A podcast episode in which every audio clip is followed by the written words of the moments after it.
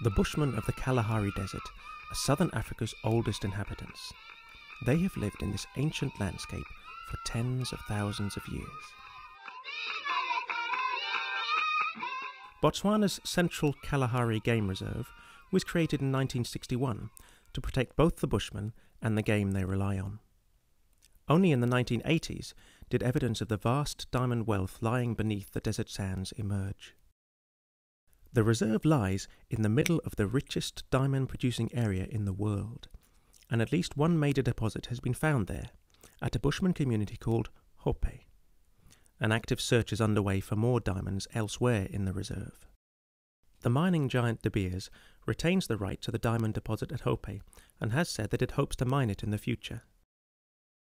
Soon after the discovery of the diamonds, government ministers entered the reserve to tell the Bushmen that they would have to leave their lands because of the diamond finds. Survival met with ministers at the time and asked its supporters to lobby the Botswana government for the recognition of the Bushmen's right to live on their ancestors' lands. The government repeatedly promised that no Bushman would be forced out against their will. Despite their promises, the first Bushmen were evicted in 1997. I first went to the CKGR, the Central Kalahari Game Reserve, in 1998 to write a travel article for the Sunday Times. And while we were there, they'd arranged for us to see the Bushmen doing a hunt. And they were stalking across the plain near Molapo, uh, a herd of springbuck, when suddenly two lorries arrived. They were Ghanzi Council lorries. And in the back of the lorries were, uh, when one looked a bit closer, um, several bushmen looking rather bemused, I thought, and their houses, that's to say, long poles and uh, thatching grass and so on. And they were being apparently trucked somewhere. So I said, What's going on? And they said, Well, these people are being relocated. They've uh, been asked by the government, told by the government they should leave and go to the new. Uh, new Xade, which was the sort of reserve set up just outside the CKGR. And uh, so I then began to inquire. Being a journalist, I thought, well, what's going on. So I went and asked people in Molapo, and they said, oh, they're trying to get us all out. They're asking us all to go, and they offer us money and say, one woman said to me, for example, we'll give you everything. Um, we'll pour money into your laps and so on. And, uh, and you, we'll take you to a new place. And she said, I don't want to go. None of us want to go. We all want to live here. This is where I was born and I was suckled and grew up and so on, and I don't want to leave. So that was the impression uh, that I got very strongly. And we did see, I think, uh, one or two other relocations, but basically they were all sitting tight. The government made life increasingly difficult for the Bushmen still living in the reserve. Many were arrested for hunting to feed their families, while others were tortured and beaten by police and wildlife officials. Then, in 2002, the government forced virtually all remaining Bushmen from their lands in a wave of evictions. Rations were stopped and the Bushman's borehole was destroyed. This year they began moving the Bushmen out in earnest. At first, all we found were destroyed villages, places where the grass huts had been pulled down. The San have so little that every possession is precious, yet time and again we found things they'd left behind them. It looked as though they'd had to leave in a hurry. What's so strange about this is the amount of effort the government's gone to to destroy this village.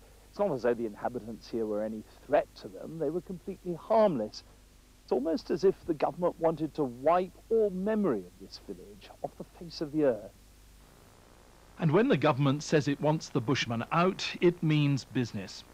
We came across a well, a borehole in fact, tapping into water deep below the desert surface. Some months ago, men were sent in to smash the wellhead. They did a thorough job. Instead of the stuff of life, nothing but sand. The Bushmen launched a court case against the government to reclaim their constitutional rights to live on their lands. Survival helped the Bushmen prepare their case and stepped up its international campaign.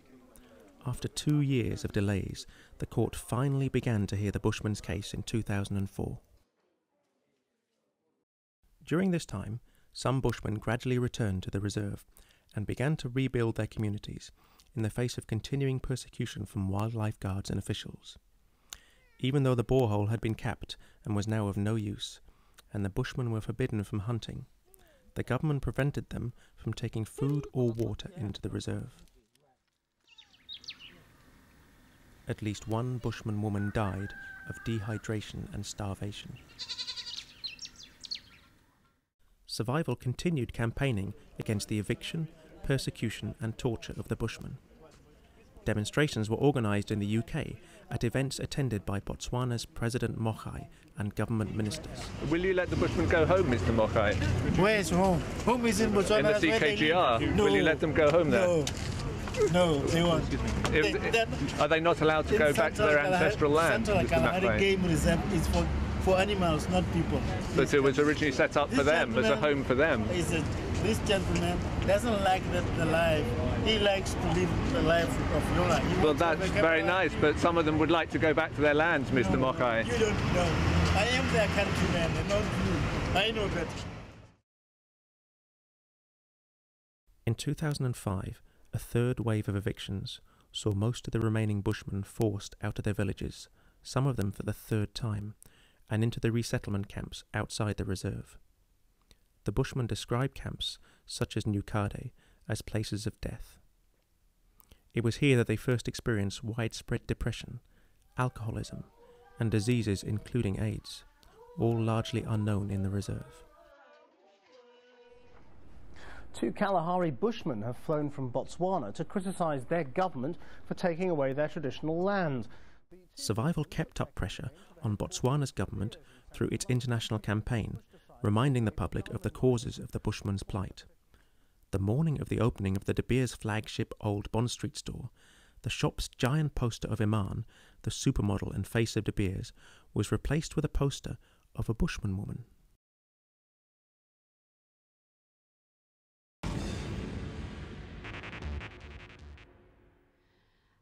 And welcome to this special edition of Reporters. The positive media coverage of the Bushman's story continued, and on the morning of December the 13th, 2006, the world's press descended on Botswana's High Court to hear the final ruling from the panel of three judges. By this time, survival supporters had been helping the Bushmen to fund their legal fight for more than two years. Botswana's poorest citizens had brought the longest and most expensive court case in the country's history. Ogiek hunter gatherers travelled from Kenya to lend their support. Solidarity forever. The Bushmen had made the journey from the resettlement camps with help from Survival and the Bushman organisation First People of the Kalahari.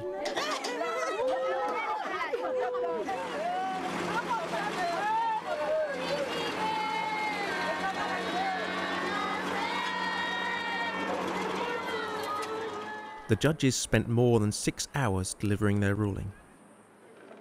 They ruled that the evictions were unlawful and unconstitutional, and that the Bushmen have the right to live on their ancestral land inside the Central Kalahari Game Reserve.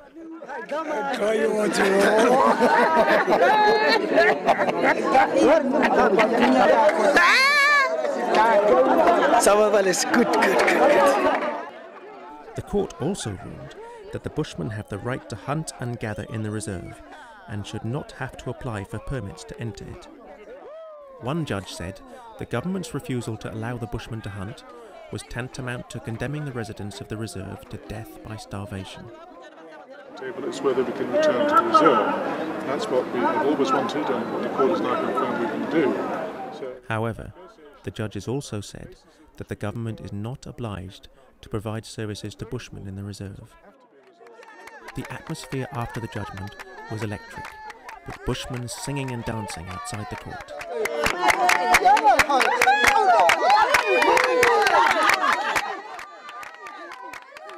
Over the following days, survival campaigners and the Bushman's lawyer travelled to the resettlement camps and then onto the villages inside the reserve, where there were scenes of jubilation as the Bushmen celebrated their victory. The Bushmen asked the campaigners to thank all of survival supporters, without whom this victory could never have come about. Uh, If you guys were not there, I, I was not going to be here. An kama ka tsam ka ngom wa ha. Only because of you, I'm still on this land. Jano je gui kha kwa kanya. I will say that I'm really very, very, very glad. This on front of my son of of God. An ekaja a ko ti male ba ka ka.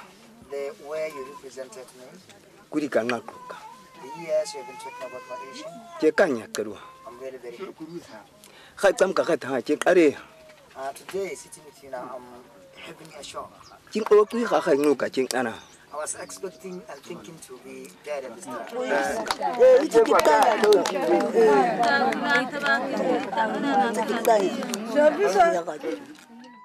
This historic ruling represents the first time indigenous land rights have been recognised in Botswana and creates a landmark precedent in international law. The judgment stands to benefit tribal peoples throughout the world, wherever rights are denied, land stolen, and lives extinguished.